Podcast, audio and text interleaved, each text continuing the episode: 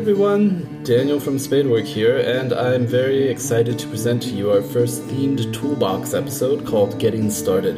In this toolbox, organizers from different contexts provide different tools that they found helpful so that folks can consider using them when getting their organizing initiative started. Please bear in mind, this is an experimental format brought together as a third wave begins to engulf us here in Germany, something that made us reluctant to use the recording studio we typically rely on to bring you the quality sound you might expect.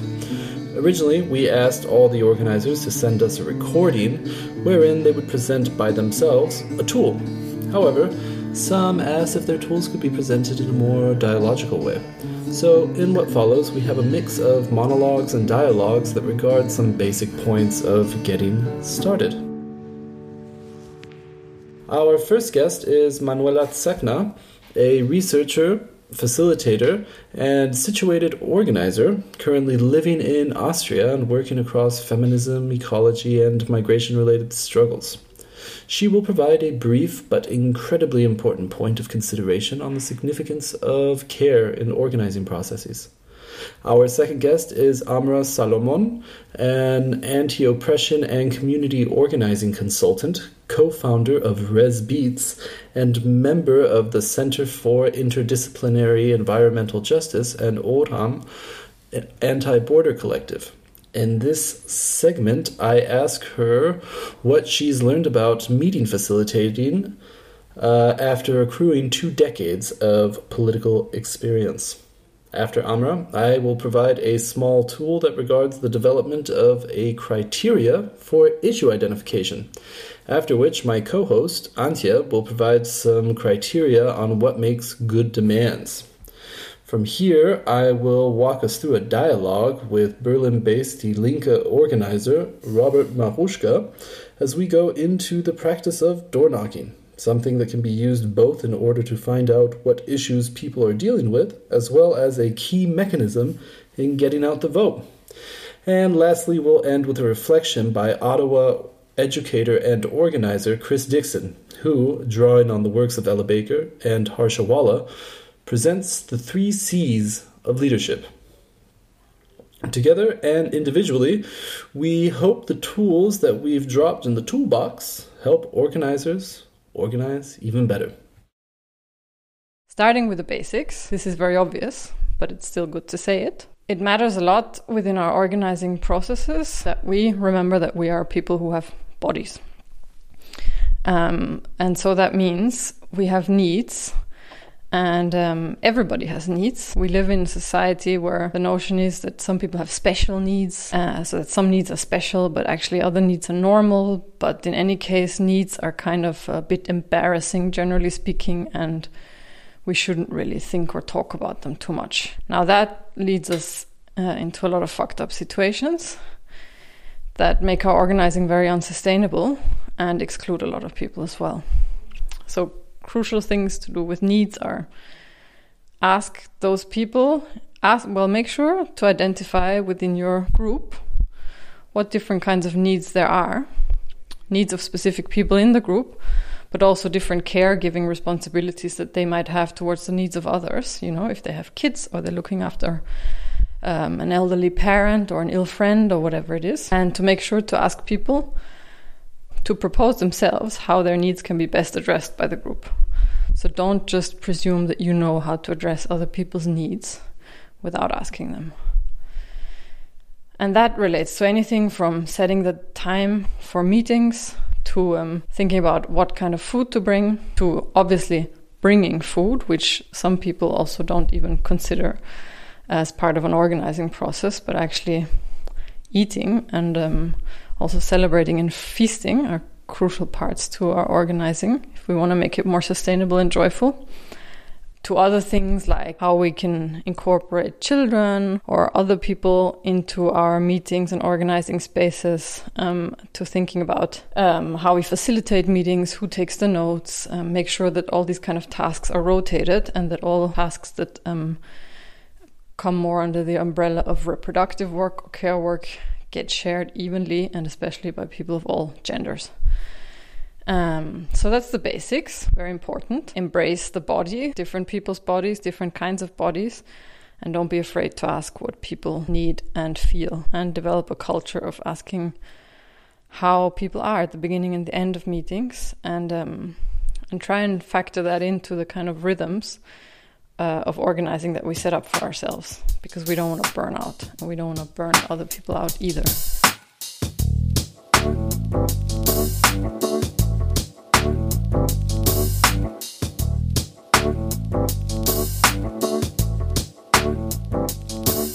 My name is Amra Salomon, and I'm coming to you from San Diego, California, in the United States. And um, I'm, let's see, I've been organizing um, for about 20 years now. Interesting to say that out loud. uh, I, have worked with a lot of different organizations and in a lot of different spaces and movements. Um, some originally from uh, the area near San Francisco. And I worked a lot with um, student organizing in the Bay Area there, um, union and housing rights, as well as environmental justice and immigrant migrant rights. When I came down to San Diego uh, about 10 years ago, I started working more with uh, my indigenous communities that are, you know, closer to the border here. Um, and continuing to do some work with uh, some of those other spaces and movements that I had previously been a part of, as well as becoming more of a uh, transformative justice and anti oppression organizer and trainer. So, a lot of what I do with uh, community groups at this point is, um, you know, facilitate spaces where people are trying to create accountability or trying to unlearn some problematic dynamics that have arose in the space and just providing tools to folks on how to do that work and learning collaboratively with them as we go. Because i don't i don't think any of us are an expert at that yet. It's something that we're always uh, learning together and in construction on. Absolutely. Yeah it's really great to have you on amra. So both of us have been in a lot of meetings uh, in-person meetings and probably now digital meetings. And mm-hmm. uh, like you just said um, facilitating a good meeting isn't easy. Uh, it takes a lot of preparation and some mm-hmm. practice. Um, can you tell us a little bit about some of the things that you do to prep for facilitation? For myself personally, um, I think at this point, I I like to have as much preparation as possible. Um, and there's, mm-hmm. I think, what happens and what I've seen over time in meetings, especially people coming from, you know, a kind of Western, like, you know, bureaucratic understanding of meetings and, and thinking of coming together to do something as a form of labor and a form of work. Um, have this idea that that time and efficiency are the values that should be the most important in the meeting. And when you're coming together to actually organize, especially on politics and on injustice, time and efficiency is not the most important thing. It's actually the relationships that you construct with each other. And so you have this conflict often um, between people who are there who um, have been historically or or you know are dealing with forms of marginalization and silencing really wanting to have a space where they can think um, and speak and share their voice and their contribution and then you've also got folks who just want to get through the agenda and just, you know, are goal orientated in that sense. And, you know, it's important sometimes, you know, you do need to get things done. You know, if a space doesn't ever get things done and decisions aren't ever made, then people do feel like, okay, why am I here? You know, we're not doing anything. You know, some some folks really need that, you know, tangible material um, process of coming to a decision together and taking action. Um, but other people are there because they want to be heard. and mm-hmm. so you have to balance those two things at the same time that you have to, I think, as a facilitator, prepare yourself for holding that space of contradiction and trying mm-hmm. to find balance in it. And there's a lot of somatic things that I do at this point in my practice. Um, and that I like to try to get people to do together with me. Um, mm-hmm. So at like where I am now in my practice, I I recognize that being, you know, in a place where we're all going to put our heads together, um, needs to also engage the rest of our body. You know, mm-hmm. we need to have space to um, to acknowledge that some of us have a hard time, you know, because of of you know the rest of the world and how ableistic it is sitting mm-hmm. there for long periods of time together. Mm-hmm. So I like to incorporate breaks. I like to incorporate movement. I like to make sure if we're in person that, you know, and even if we're not in person, if we're, you know, dealing in remote spaces, that, you know, we have water and food and can take care mm-hmm, of our mm-hmm. bodies in that sense. Otherwise, people can't mm-hmm. be present. And mm-hmm. just acknowledging, you know, and saying that out loud to people is what I do as a facilitator a lot now. I'm like, okay, we're going to be you know together for this amount of time probably you know reminders you know you, do you need to stretch right now do you need to you know get out of that uncomfortable chair for a while mm-hmm. you know do you need to go to the bathroom do you need to eat mm-hmm. something mm-hmm. um, and you know giving people tools you know because sometimes we get into you know we love conversations you know and and connecting with our compas is something really deep and profound and so when we get to that space where we get to talk about you know our ideas and our politics and our needs um, we can get so wrapped up in the conversation we forget you know about our bodies so i think it's really important to to start there you know that yeah. we all have bodies, bodies you know and we all show up to the space differently in our bodies and our bodies are different and our bodies have different needs so um, I like to to do that work and prepare people that I'm that type of facilitator. Yeah. So I'll send out things beforehand, like um, a lot of self-care tools I incorporate now in preparation. You know, here's, you know, some things you can listen to if you're feeling stressed. Here's, you know, an image you can use to ground yourself. Here's a you know a workout that's free online that you could do before the meeting or you know here's a list of questions to ask yourself to make sure your body's prepared and i think particularly like working with you know more of my my indigenous communities at this point and also you know latinx communities it's important to bring our cultural and spiritual practices into the space and acknowledge that mm-hmm. uh, so i'll you know provide people some reminders you know that some of us might be burning medicine some of us might be coming to this space as if it's a form of ceremony mm-hmm. and these are the ways that we do that and if you're not used to that here's what it looks like you know so mm-hmm. you're not mm-hmm. You're not you know so we're creating an inclusive space for all of our ways of knowing and ways of being mm-hmm.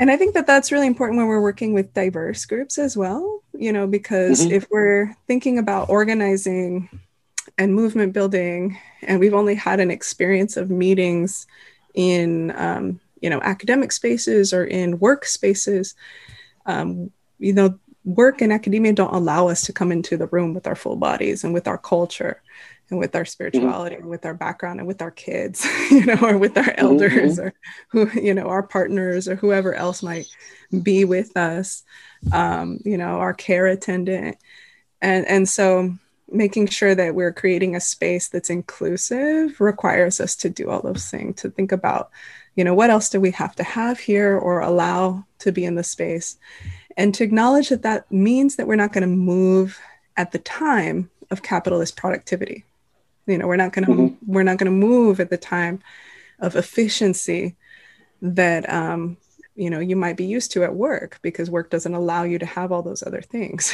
work is just there to extract you know mm-hmm. and and so you know unlearning that extractive process of coming to a decision or having a conversation is a lot of the work i think mm-hmm. um, in movement building facilitation and and you know you always like i said you always have to balance it because we you know we can't just sit there and talk without any action either. So mm-hmm. you know as a facilitator you're you're you're accompanying that process. I think of it as you know kind of being a, a conductor in an orchestra. You want each instrument to be heard. You know you want to bring out the full potential of its voice. Um, you want to make sure nothing's silencing another voice but you also want to make sure that that we come to harmony you know and that we totally. produce some music together. yeah, yeah, yeah, absolutely. so, so, that's a balance, you know. Yeah, yeah, yeah. Uh, that's really great. Um, you like wiped out the next two questions because it was like exactly about um, like I remember the first time that I went to a meeting, how alienating that was because mm-hmm. it was just uh, like the the first political meeting I went to was just really stressful because I mean it's like a different it can be a different life world, right? Yeah. Where there are a bunch of um, like you know unwritten codes and things to say and things not to say, and so it was just very very alienating. But I think that you you you already covered some good uh, some good ground on how to to not do that, right? And yeah. how to deformalize that process so it's like a place where real people can meet mm-hmm. and uh, get stuff done in mediation with feeling heard mm-hmm. and it being an actually accessible space, right? Like ha- having to mediate between those two kind of poles of like, on the one hand, you got to do something, like you have to do stuff, but on the other hand, you can't do stuff if you alienate a bunch of people. yeah. you know, and if it is, um, you know, uncomfortable to be there, right? And absolutely. a lot of us, you know, like especially those of us who come from, you know, into like labor organizing, for example, uh, have seen um, the adoption of facilitation rules and protocols that come from corporate America or come from the military. mm-hmm. Yeah. like, at least in the US, that's that happens a lot. I'm not sure about the European context, but you know, Robert's Rules of Order was oh, created by by this ex-military officer, right, who wanted to constrain civil society and and make it more um, regimented in terms of of reflecting the military and reflecting the state government and and you know his goal if you read into the history of that was to limit voices of dissent. And so if we're a bunch of dissenters and we're trying to get together why are we using a tool that's meant to oppress us? Makes no sense to me right? You know or yeah, if, yeah. if we're workers and and you know we're being our labor is being extracted and we're being oppressed by capital why are we using the tools of the corporate boardroom to come together for our decision making processes. That, that doesn't make any sense. It's it's just illogical.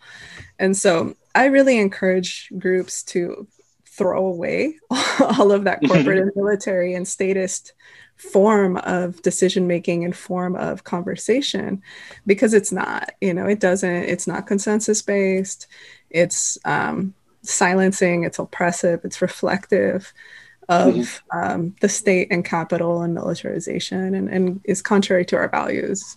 And it's, you know, was created to limit and curtail and silence our communities.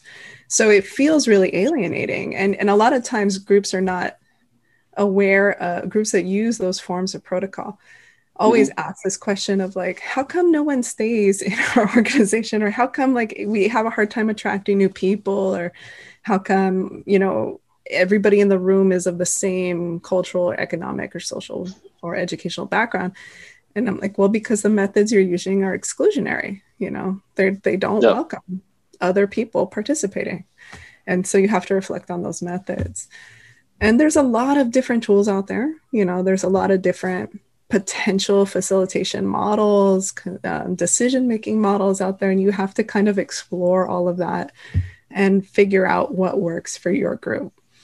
Um, totally. And and it can't be a top down process, you know, especially if you're trying to build out a movement or build out a space or bring more people in or make sure it's diverse and inclusive. Mm-hmm. You you have to come up with something that's that doesn't feel like going to work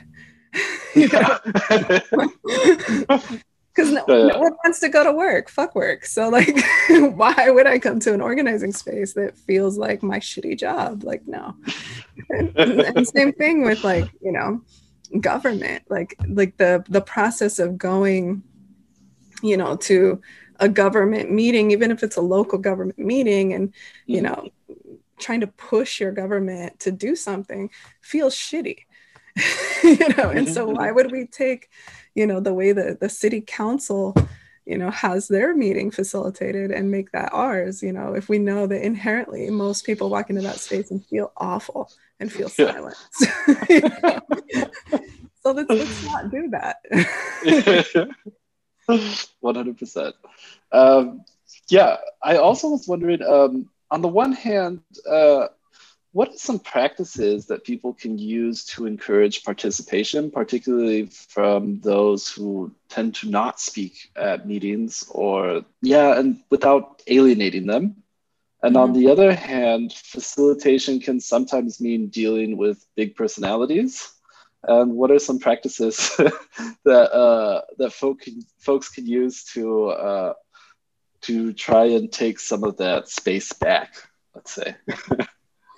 Well, okay. So the first off, I think um, you should have some discussion agreements and like respect agreements. Mm-hmm. And again, there, there's a lot of resources online you can find if you just put in like, you know, facilitation agreements or discussion agreements and see what comes up. Mm-hmm. But your group should talk about that together. You know, that should be mm-hmm. something everybody creates together based on their negative and positive experiences of other meetings and other spaces um, because that's going to be different for each group. Mm-hmm. So, for example, like, um, you know, I was in one meeting one time about uh, some some housing issues, and there were people from different, you know, parts of the community, and and you know, we had a lot of diversity, a lot of different languages in the room, a lot of different cultures. And there were the group facilitating had tried to, you know, put in this uh, ground rule of no one talking over each other.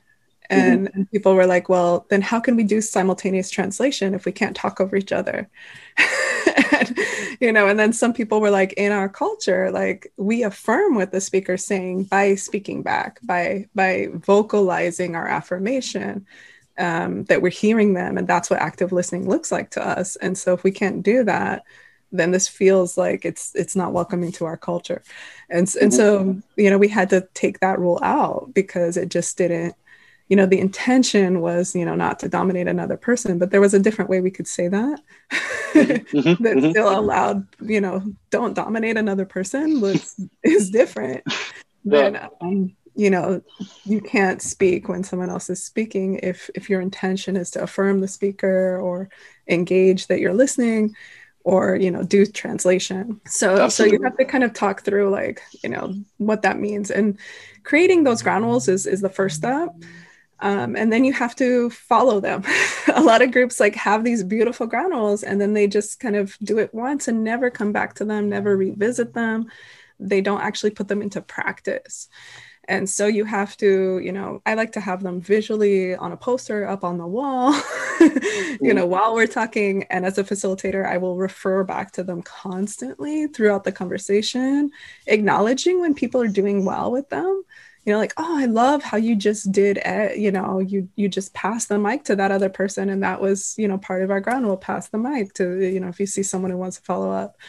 You know or i love how you just um you know asked a question about that that was critical but you didn't attack that person. You questioned the idea. You know and i'll just like affirm when people are doing it um, which makes them feel good. And then you don't have to you know let them know when they're not doing it that much because if you create an affirmative space like yay you know i'm going to acknowledge that you're doing it then i don't have to be like hey remember this stop doing that you know? Because because it just creates a, an affirmative space of practice. Um, so that's a whole set in of itself. I think to get people to participate um, you have to acknowledge that sometimes um, all of us communicate in different ways and we all think in different temporalities. So some people um, think while they're talking. Like I tend to be that kind of person. Like I have to t- talk things out to even process it in my own mind. So I'm a talker, but other mm-hmm. people need to be quiet in order to think and process and take in what's going on and then they they're more careful with their words and so you have to acknowledge that that's that's how we are there could be a mm-hmm. diversity mm-hmm. of expressions there um, and so you have to work with silence and pausing. And mm-hmm. if you notice, like, okay, these five people over here keep talking, and these other five people are, are quieter, kind of create a pause as a facilitator and be like, okay, hold on, I just want want to give us all a minute just to think.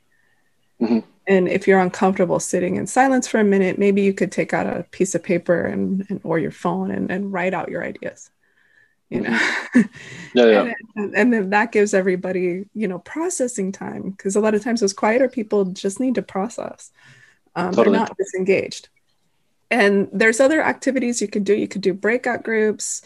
Um, you can give people pieces of paper and they could write their ideas out and, and put them up on a wall or on a table and you know you can mix them up and then they can be anonymous because a lot of times people are afraid to bring something up because they don't want to be criticized for it especially if it's just a new mm-hmm. idea or a question mm-hmm. that they're thinking through mm-hmm. and they don't want um, they're unsure of how the group is going to receive that and yeah. so you have to give them moments to provide anonymous feedback.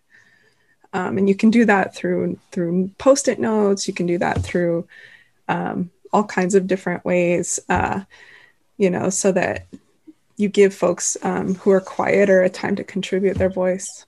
And then as a facilitator, you can read them all and not assign like a name or a person to them, and then everyone can discuss the question or or the thought. Um, and so I think, you know, there's a whole set of practices to that, to bringing out people's voices without calling on them and shaming them, you know, yeah. which is what I think a lot of people have experienced. If you're a quieter person, is you're trying to not make eye contact with the facilitator because you don't want to be called on and shamed. You know? It's like school. don't look at me. like again, and, and it's about not reproducing the oppressive institutions, you know. So if yeah. school is miserably oppressive for most people, do why are we gonna act like a teacher? you know, yeah. like in that sense, you know, and so um yeah you don't want to shame people you know because you don't know what they're thinking and you know what their needs are so so there's you know there's ways to bring them in Mm-hmm. And part of that is, um, you know, creating smaller groups, the anonymous feedback, creating pauses for people to think, um, and also reminding folks to listen who tend to talk through their thoughts. you know, so someone like me who's a talker, like I appreciate it when a facilitator is like, okay, you know maybe maybe step back for a minute and and let us hear from from other voices and remind me okay i'm, I'm maybe i'm taking up too much space or maybe I'm on my, you know, being self involved, thinking through my own thoughts right now, and I haven't listened to what other people are thinking. You know, so uh, you so you do have to gently remind folks, you know, and and you have to be prepared to be more forceful if you have a big personality that doesn't want to listen to anybody else. you know, uh, like like you know, and if you've got good collective ground rules, you can remind that person that the values of the room is is you know that they shouldn't be dominating the conversation. But also i think breaking up items like say we have three topics to get through in a meeting um, you could the facilitator doesn't have to present all of those topics you know? Mm-hmm. other people could present them other people could raise questions about them and you can rotate all of that. And that way you know people aren't just hearing from one facilitator all the time too um, and it gives everybody else experience you know facilitating parts of the meeting um, or mm-hmm. parts of the conversation and you could you know break it up by okay you know juanita is gonna uh, present this idea and then um, araceli is gonna ask the questions you know and then break it up that way you know and have a couple different people kind of engaging it or, or we're going to do like a group activity or a creative activity to think through this idea. Um, and there's a lot of like those types of activities you can find on the internet too.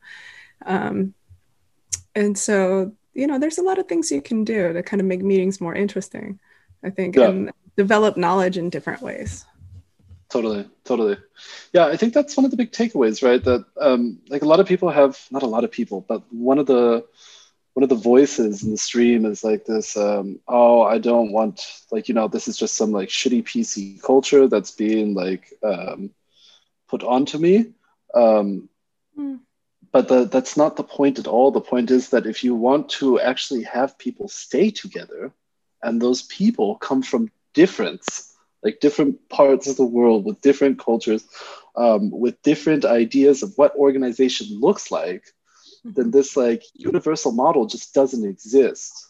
Mm-mm. Like this capitalist organization, and that's a shitty universal model of organization, and it works because it's authoritarian. Like if you don't do what the boss wants, mm-hmm. then you're fired. And yeah. so, what our organization is going to have to look like is going to actually have to reflect the the difference of our composition you know yeah and each and space is going to be different you know so like 100% yeah, like I myself, I'm me, right? But I mean, I'm part of a couple different spaces, and each of them operates differently. And I show up to each space completely differently based on who's in that space and what are we trying to do together.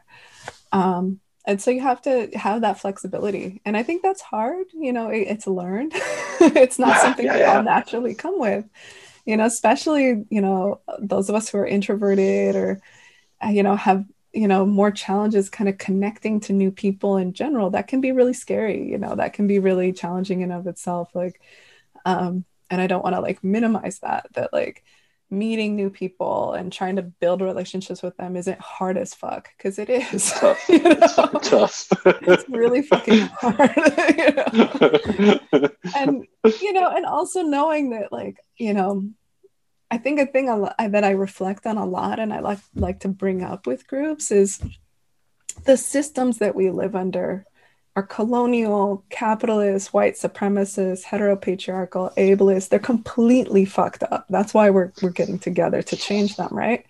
Mhm. so we can't anticipate that any of us have come out of that experience without scars you know without some 100%. type of baggage because we've all come up. There's no one innocent here. We've all come up through these fucked up systems and have internalized some piece of it you know and even if our intention is to abolish all that shit you know um you know we have to you know recognize that, that we're all gonna fuck up at some point. We're all gonna have like a mistake an error a moment where we're um, internalizing you know these these problematic logics. And we have to have accountability processes for that and and um, you know community building processes for that and also like unlearning processes for that.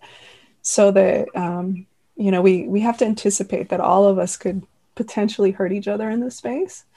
Of and course. so what are we going to do about that? You know if that happens how are we going to deal with it? And have that decided beforehand.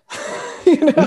So that we're not like Please, sitting there in a please. moment where something fucked up happens and no one has any tools you know Yeah. and it just becomes paralyzing and then everyone leaves. You know that's you don't want that to happen. So i think that's another facilitation process is you know having those tools of and developing them of like how do how do we like to deal with conflict? How do we like to deal with um, discomfort? How do we like to deal with you know potentially hurting each other or offending Mhm. each other in the space knowing that it's probably going to happen it's probably going to Yeah, be all of us you know? And so you know what what is our approach to that? Yeah. and i think if you make a space that's um, about build you know being able to learn through those moments being able to create deeper more healthier relationships through that moment and and also you know to have some responsibility about that moment um and not let it slide you know but to address it and learn and transform from it then people will be really drawn to that space because we don't get to do that in any other relationship you know That's 100%. 100%. and and people will like that space because they're learning social skills from it too and and Yeah. you know actualizing themselves as a person in relationship with others and that will feel good just you know regardless of the type of work that you're doing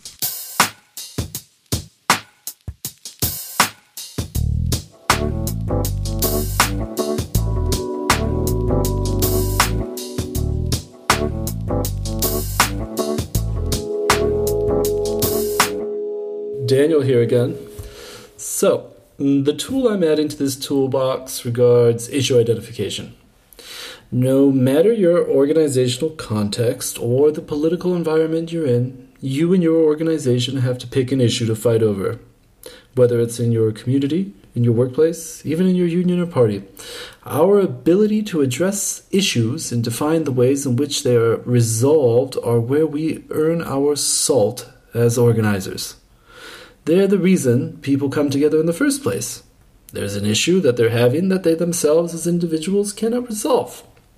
So, issues are essentially problems that people are experiencing, and your struggle over them is to develop a new organizational outcome that not only makes them go away, but hopefully gives you and your coworkers and community members power over the organizational processes that developed them in the first place.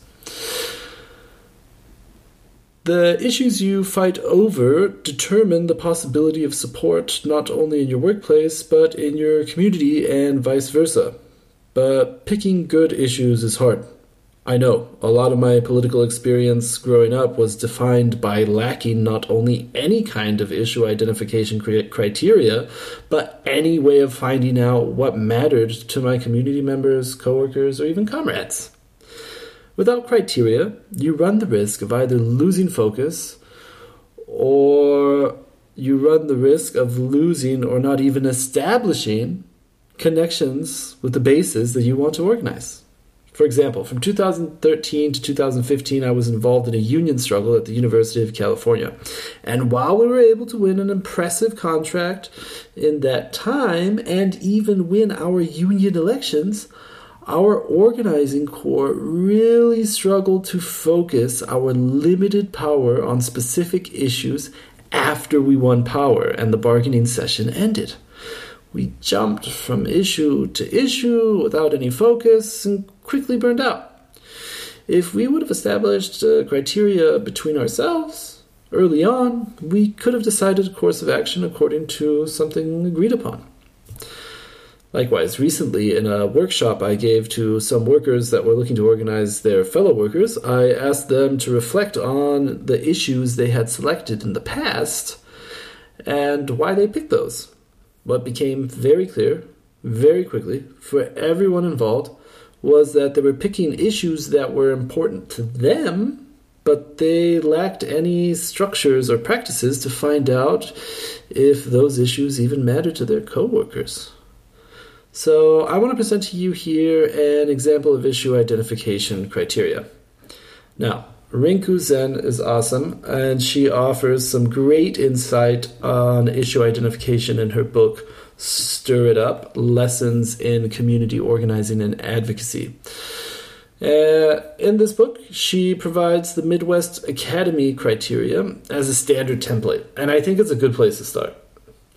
Um, when considering issues, Midwest Academy considers the following points.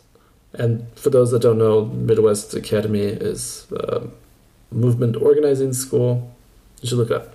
So, um, these are the points that they provide. A good issue, number one, has to make a real and feelable difference, allowing a change in the relations of power.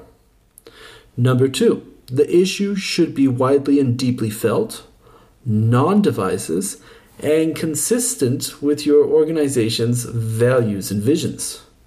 People have to find it important enough to take risks. Number three, the issue should suggest clear demands.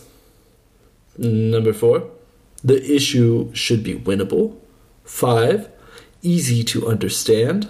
Six, has a clear target, a clear decision maker. Seven, the issue has a clear time frame. Eight, the issue gives you opportunities to build leadership. And nine, the issue sets up your organization to tackle additional and related issues. Like Rinku, I'm going to argue that groups don't have to pick this criteria for issue identification. But you have to have some criteria. And that's because you don't have infinite resources. This is the difference between people power and money power. People power depends mostly on the available labor power that we can bring into action and coordination. And most of that labor power is already taken up, on the one hand, by capital when you go to work to get the money you need to live your life, and on the other hand, um, by your own social reproduction, the activities it takes to get you back up and at it the next day. I'm not saying you have to use this criteria at all. I don't. I don't.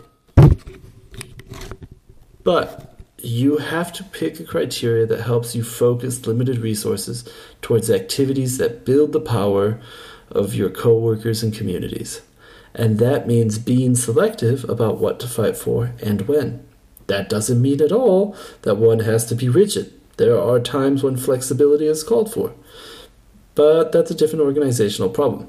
The point, however, is to fight for things that are important to your base, that empower your base, and just as critically, connect your base, which means eventually thinking how the interests of your base cannot or connect with the interests of others in order to forge combined political initiatives. And that's all I got.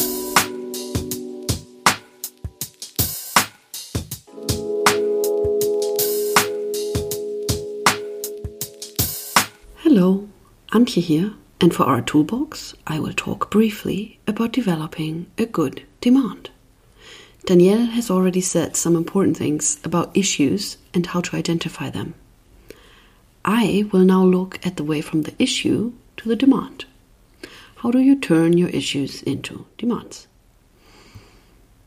Here are some criteria we've drafted that we mashed together from Rinku Sen, Beautiful Trouble, the Midwest Academy, and Organizing for the Common Good. Firstly, the demand has to be ambitious and specific.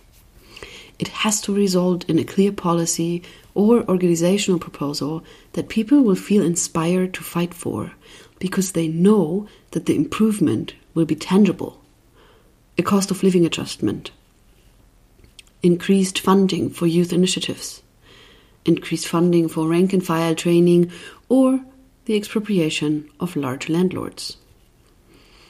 It is important to develop these demands consciously as part of a larger strategy. Sometimes it might be useful to first develop a procedural demand. Such demands might mean releasing information, commissioning investigation controlled by your organization, getting a meeting with a decision maker, and so forth. Using actions to get procedural demands as part of a strategy to move you closer to realizing your substantive demands might make sense in some scenarios. In others, it might be too risky or too slow or simply not helpful. Secondly, the demand you develop has to have a decision maker that is capable of enforcing it. These are primary targets that you're trying to move from opposition to support or concession. It might be a boss, it might be an individual member of a governmental council, it might mean a party functionary who's blocking resources. The point is that they can concede to the demand. In short, don't demand federal legislation from your local mayor. The more you know about your primary targets, the histories, their power bases, the better. The more you know, the more pressure points you can squeeze, and the more you have an idea of how they will try to wriggle their way out. In relation to primary targets, there are secondary targets. These people can influence your primary target or put pressure or on their behavior and move your primary target into action. It might be their power base or their allies in order for your campaign to succeed, you need to apply pressure. I mean, I assume that asking nicely didn't get you what you needed. So now it's about changing the relations of power, and knowing these relations is key. Thirdly, good demands are those that are achievable and realistic. Achievable means that there is either some kind of precedent or that there is a theoretical basis for the demand to be winnable. For example, yes, the expropriation campaign is achievable because there is a legal basis in the Constitution for expropriation under such and such conditions, and those conditions are clearly met. Realistic regards the actually existing resources, the relation of political forces, and strategy. Points to consider are the available alliances that either exist or can be forged over the process. The existing mobilization structures, the amount of people ready and trained to move and build others, the current political climate, and political forces in office, as well as their relations. Fourthly, good demands should build alliances and connections. If you can identify issues that extend beyond your specific base and speak to broader concerns and interests, all the better. Working class politics is all about connection. If you're doing workplace organizing, how can your bargaining be used for the benefit of the working class as a whole? How can you fight for issues that are relevant to your community and that might eat away on racial and gender divisions of power? If you're doing community organizing, how can you bring the power of unions into the fight? What other organizations and social groups have an interest in seeing that victory because it's a victory for them as well? Lastly, good demands should provide an opportunity for popular education. The ongoing campaign here in Berlin around housing has gone to great length to provide deep systemic lessons, not just about private property, but about financialization and speculation, uprooting false notions that the housing crisis was caused by students and hipsters, showing instead the way real estate capital, finance capital, and tech capital have interacted to produce a booming crisis of social reproduction. Likewise, in a recent article by Valerie Alzaga and Harmony Goldberg in The Forge magazine, they highlight how the United Teachers of Los Angeles developed initiatives like strike schools to forge deeper solidarities between parents, teachers, and students. At this strike school, parents learned that neoliberalization of public education meant the cutting of public school funding which was later used as grounds for privatization. So, to summarize, good demands are ambitious and feasible. They address a clear target, they are realistic, they build networks and connections, and then provide an opportunity for popular training. And that, dear comrades, makes a good demand.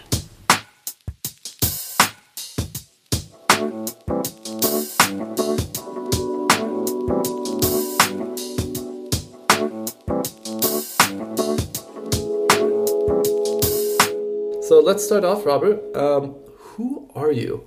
Uh, what political experiences are you bringing to our listeners? Good morning, Danielle, and good morning, Antje. Um, I'm very happy to be on your podcast. I like it very much. So thank you for inviting me. Um, yeah, what experience do I bring to the table? Um, I've been active in social movements uh, around the city and around that the rent is too damn high and I've been active in social movements that deal with the welfare state, or how we like to call it, the workfare state. And since three years, I've I've been working for Die Linke in the headquarters of Die Linke, and I've been dealing with door knocking, canvassing, and organizing. So that's my experience. Awesome. And you've been mainly based here in Berlin, Germany, right? Yes, I've Perfect. kind of never left Berlin except for small periods of time. Beautiful, beautiful. Um, so, Robert, can you tell our listeners what is door knocking? What what can it be used for? In which instances does this tool make sense? Well, when we talk about door knocking, we talk about knocking on doors, as you can imagine, and this is uh, very important because as social movements or as socialist parties, we um, kind of always talk about the people, and if we want to believe or if we believe or if we're convinced that we can change the world with those people and with our neighbors, it's very important to know what the neighbors are up to and what their problems are. So we are knocking on doors to get to know our folks and to find a connection and to see how we might be able to fight together for the things that we need to fight for because society and politics is basically has basically become a shit show. So we need to fight, and we can't fight by ourselves. So we want to talk to our neighbors and see what's up. And the second thing about door knocking is that we do it systematically. We don't just do it with ten folks in my block or in my apartment house, my apartment building. We um, yeah do it all over the place, but not randomly. So what I'm hearing is that this could basically be used as a issue identification tool, right? Like if you want to find out what are the issues in your community, uh, door knocking would be a good way to go about it, right? But not in some half-assed. Um, I'm just going to randomly knock doors, but with a plan, right? Yeah, that's what organizing is all about. If you don't have a plan, you're not organizing. So we're doing it with a plan, And it's not, of course, we want to find out the issues, but we also want to build our base. So it's basically a tool, and organizing basically is a tool to, or a political culture to establish relationships between people, to build communities that then are able to fight. And yeah, so we're making a plan to find our neighbors, to build relationships, to find issues, and then to follow through with that plan and to maybe change that plan with our neighbors because they have better ideas. Beautiful, beautiful. So, um, this means planning. This means coordination. This means building power. How do you, how do you prepare for a door knocking round? Since we know it has to be systematic, what's a what's a good way for for people to prepare for a door knocking round? Well, it probably depends on what you're trying to do. If you're a um, local initiative that tries to build up power uh, among tenants because the rent is being increased in that one block, you want to knock on every door on that block and build that power, build that base, and get people to um, do something.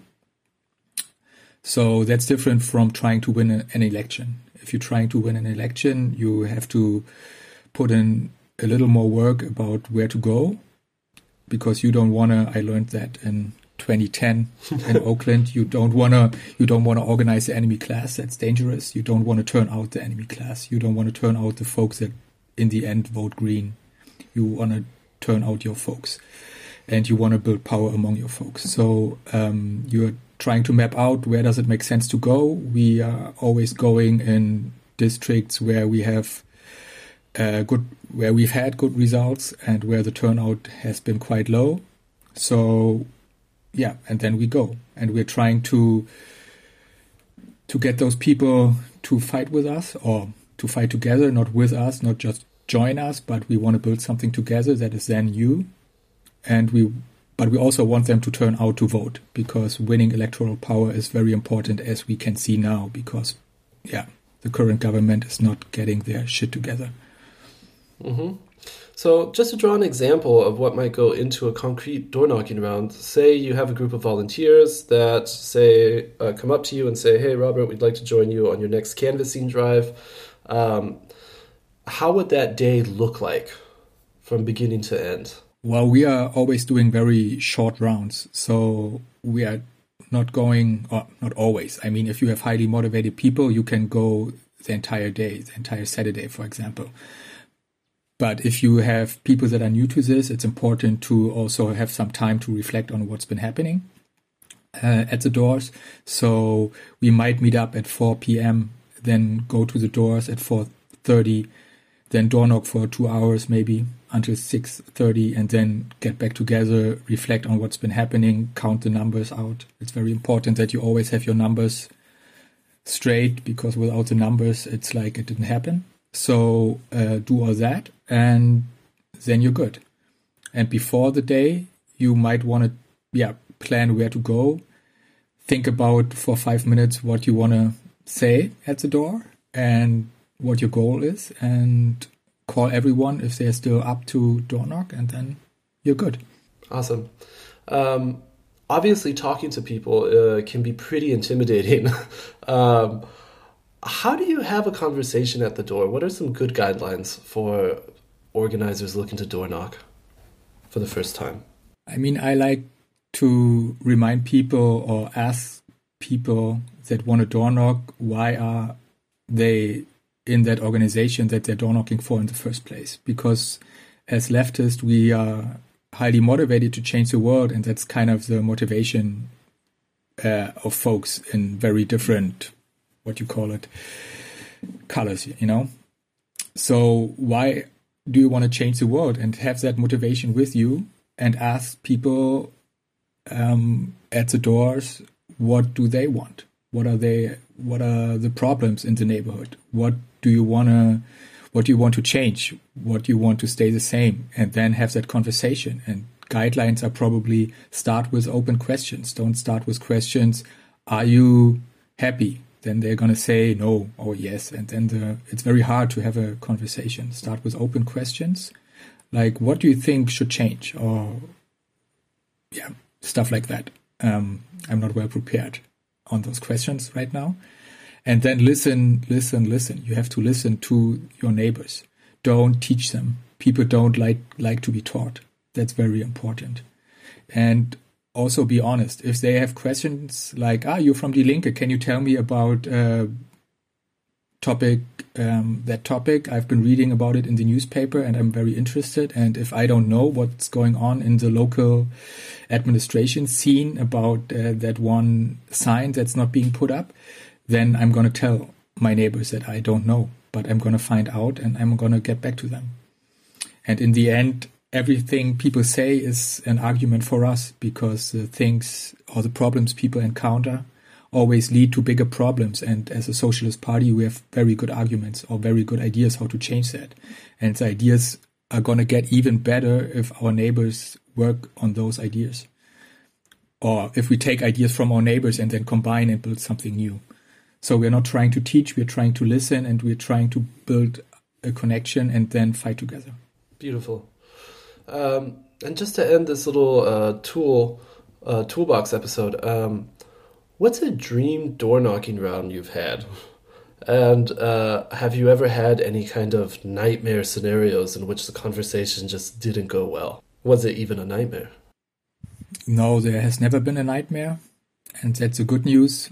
It's always been maybe not a dream, but it's always been good. Our neighbors are nice and they know what's wrong. You know, they have a good feeling about how they're being um, fucked over by the conservative government. So let's go out, knock on doors, and have nice conversations. And sometimes the numbers are better, sometimes they're not super good, but they're always in a range where I, I would say it makes sense. And you always find out stuff that you have not known. And that's the nice thing. It, you find out stuff that is so interesting.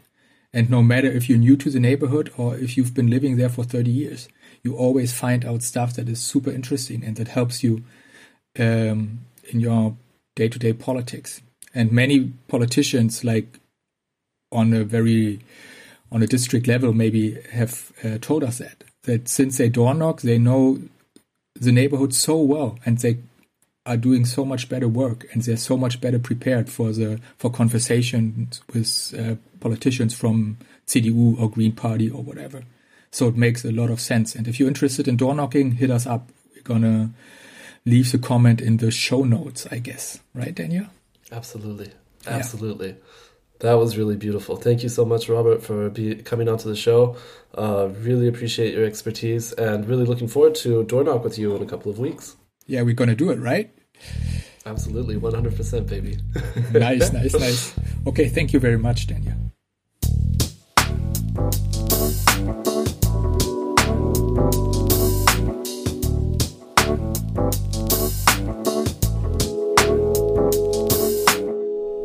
Typically we think about leadership in movements and other areas of society in ways that are consistent with the conventional and dominant understanding of leadership, which tends to be patriarchal, top down, and frequently charismatic. I like to focus on a different form of leadership, one that I think is essential for movements, and this I see as a kind of horizontal form of leadership, what, for lack of a better term, I sometimes call anti authoritarian leadership this is something that I see lots of organizers working to recover and to create right now. Many, many people are looking to the experience, and have been for quite some time looking to the experience of the US civil rights movement for help in doing this, particularly looking to the work of Ella Baker, the late organizer and movement elder who mentored younger organizers in the Student Nonviolent Coordinating Committee known as SNCC. Baker argued for what she called group centered leadership, this is an understanding of leadership as a set of capacities and activities, including skills, knowledge, confidence, and responsibility. For Baker, the key was to develop and share this set of capacities and activities in order to deepen democracy and widen participation. Harsha Walia, a longtime organizer in Vancouver, sums this up very well in her book Undoing Border Imperialism. She writes, quote, To me, the idea of anti authoritarian politics isn't that there are no leaders. It is the idea that there are, is no arbitrary leadership and that leadership is shifting. Leadership is actually encouraged to the degree that you have group centered leadership or collective leadership, or even individual leadership based on specific roles and responsibilities and experiences rather than on an arbitrary and stagnant leadership. End quote. I believe that developing healthy shared leadership in our groups and movements is a process. Here, I want to focus on what I think of as three essential parts of this process, what I call the three C's. Basically, what I want to propose is that we have to be clear, conscious, and collective about leadership. Let me go through these for a moment. Number one, being clear means identifying actually existing leadership roles and practices in our work.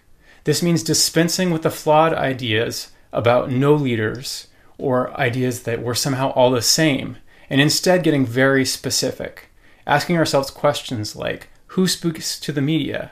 Who mediates internal conflict? Who maintains continuity between meetings? Who initiates new plans? Who provides childcare? As we answer these and similar questions, we can start getting to become more explicit about how things happen in our groups. In particular, we can discuss which individuals take on what responsibilities and how this work is organized in visible and not so visible ways. The point is not to criticize people for doing certain things. Rather, we're trying to demystify leadership, to understand it as a set of essential activities and tasks that we can talk about openly. Now, the second C here is being conscious. Being conscious means designating leadership. Instead of defaulting to the usual ways that leadership is organized, things like experience, friendship, and social hierarchies, we can make intentional group decisions about who does what and why. This involves using democratic processes to delegate responsibilities to particular people or sets of people. With this kind of intentionality, we can set our own priorities around how responsibilities are organized. For instance, we might decide that we want to prioritize people who are not white men for highly visible leadership roles, such as talking to the media. Being conscious, I want to add here, also involves transforming how we act as leaders. Whether serving as an organizational representative or taking care of logistics for a protest, we should understand stepping into leadership role as assuming special obligations to others. This means we have to be accountable and transparent about what we say and do in our leadership capacities.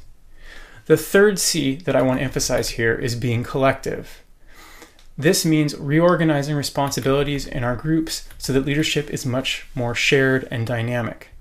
There are many ways to do this. Some responsibilities that are usually held by one or two people can be more widely distributed. For example, we can collectively discuss and determine strategic plans, media messaging, and logistical details, rather than leaving them to particular individuals. But even when it comes to the many responsibilities that can't be easily shared, there are more collective options. For instance, with clearly defined and designated leadership roles, we can use systems of rotation so that people take turns acting in certain roles. Some things that I know many groups commonly rotate are meeting facilitation and public speaking. But we can do this with all kinds of other leadership roles too, including coordinating outreach efforts, facilitating educational sessions, and checking in with people emotionally. There's another important dimension that I want to underline here. Being collective about leadership also means developing a collective process for creating leaders. Sometimes this is called leadership development, especially in the worlds of community organizing and labor organizing. The basic idea of leadership development is that if we're going to challenge the ways that leadership is so often organized, then we need to create structures for training and supporting people. Indeed, if we don't figure out intentional ways of training and supporting people, then rotating responsibilities will just set many people up for stress and failure. That's a dead end. The main thing I want to communicate about leadership development is that it has to involve at least three main things. First, skills building, which we can do through workshops and training programs of various kinds. Second, developing political analysis and knowledge, which we can do through political education, including consciousness raising groups, study groups, classes, and other means. And third, nurturing confidence through experience. This is something we can do through mentorship, including one on one mentorship, and collective support structures and groups that really hold people as they're moving into new experiences, taking on new responsibilities, and learning and evaluating their experiences. I think all of these pieces are crucial skills building, developing political analysis and knowledge, and nurturing confidence through experience. But no single one of them is sufficient in terms of leadership development. we need them all together. If we can carry these things out, all of them, I think that's how we can build leaderful movements that we need.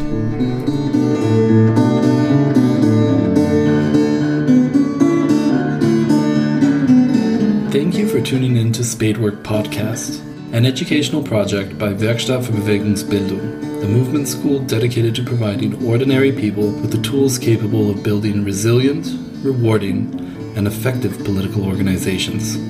Please find a link to the Werkstatt in the description. This project is made possible by so many labors.